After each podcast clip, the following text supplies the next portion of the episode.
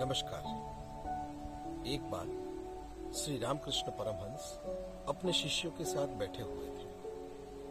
उन्होंने अचानक बोलना प्रारंभ किया।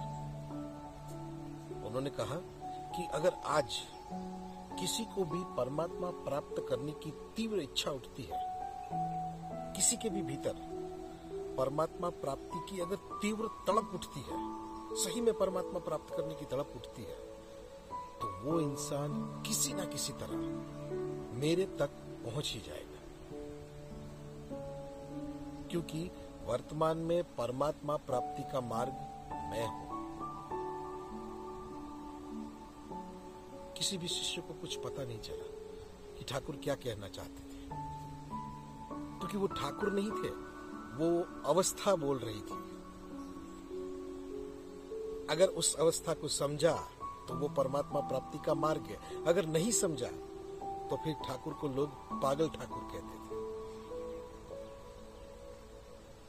बहुत दिन बीत गए, बात आई गई हुई।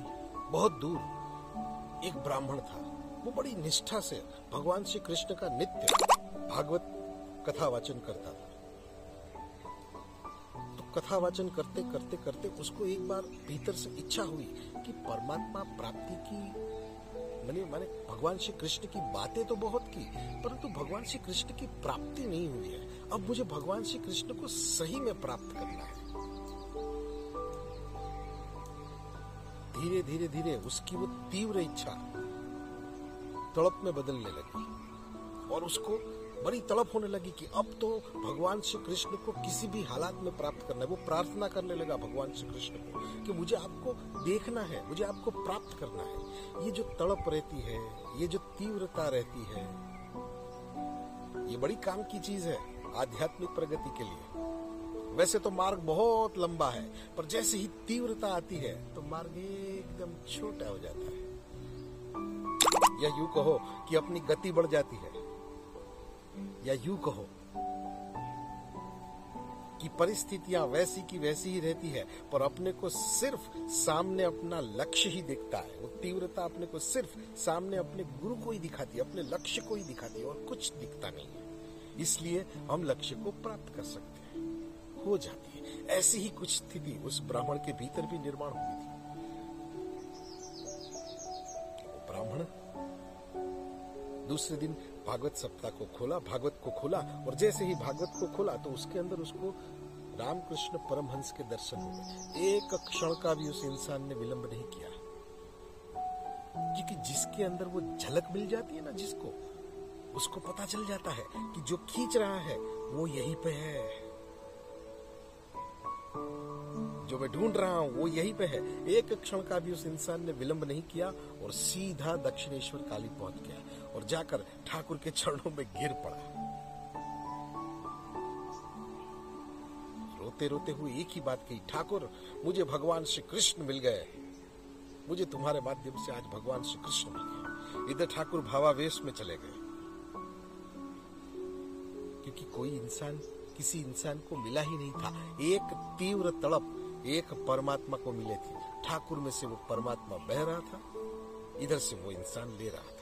ठाकुर दे के खुश, वो इंसान लेके खुश। ठाकुर बाबा वेश में चले गए आसपास किसी को कुछ समझ में नहीं आया। थोड़ी देर के बाद जब ठाकुर उस भावावेश में से नीचे आए तो नीचे आकर उन्होंने कहा, मैंने कहा था ना कि आज अगर किसी को भी परमात्मा प्राप्त करने की तीव्र इच्छा उठती है तो वो इंसान मेरे तक पहुँच ही जाएगा। ये उसका सबूत है। देख लो। ये सारी घटना, ये सत्य घटना में से अपने को, जो सीखने को मिलता है, वो यही चीज़ है कि गुरु है ना गुरु। गुरु कोई व्यक्ति नहीं है। गुरु को द्वार समझो। परमात्मा समझो और परमात्मा का द्वार, परमात्मा में जाने का द्वार गुरु को समझो। जीवंत गुरु, एक सच्चा सदगुरु, वो द्वार है परमात्मा प्राप्ति का। जब तक वो द्वार खुला है, तब तक परमात्मा के भीतर जाया जा सकेगा। जैसे ही गुरु ने देह छोड़ा कि द्वार बंद अब परमात्मा फिर से कठिन हो जाएगा। जब तक कोई फिर से जीवंत नहीं आएगा, तब तक द्वार नहीं खुलेगा। इसलिए जीवंत गुरु जब भी होते हैं, तब वो बड़ा प्रयास करते हैं उन सच्चे शिष्यों की तरफ़ पहुँचने का, जिनके भीतर आध्यात्मिक प्रगति की तीव्र इच्छा रहती है। बताने का कि मैं ही आज मार्ग हूँ श्री रामकृष्ण परमहंस ने कहा था, महात्मा बुद्ध ने कहा था, अपने जीवन काल में साई बाबा ने कहा था, आज भी कोई जीवंत गुरु होंगे, वो भी कह रहे होंगे। तो गुरु को द्वार समझो। जब तक वो द्वार खुला है, तब तक आध्यात्मिक प्रगति का श्रेष्ठ काल है। दूसरी बात, ये तीव्रता, ये तड़प, ये जो रहती है ना, वो अपने को वो श्रेष्ठ काल भी समझा देती है। और जब तक जीवंत है ना तो जीवंत अपने ऊपर वॉच रख सकते हैं। अपने ऊपर पूरे का पूरा ध्यान रख सकते हैं कि कहीं हम उस मार्ग से भटक तो नहीं रहे। वो सीधा लाकर अपने को फिर से मार्ग पर रख देते हैं, ताकि हम जिसके लिए आए, हम वही करें।